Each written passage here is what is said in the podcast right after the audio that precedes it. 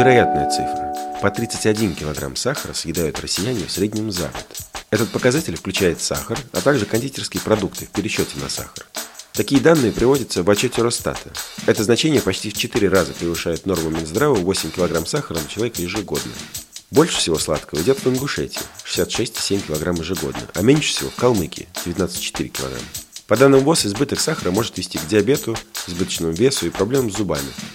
Специалисты организации советуют употреблять не больше 50 грамм сладкого вещества в день.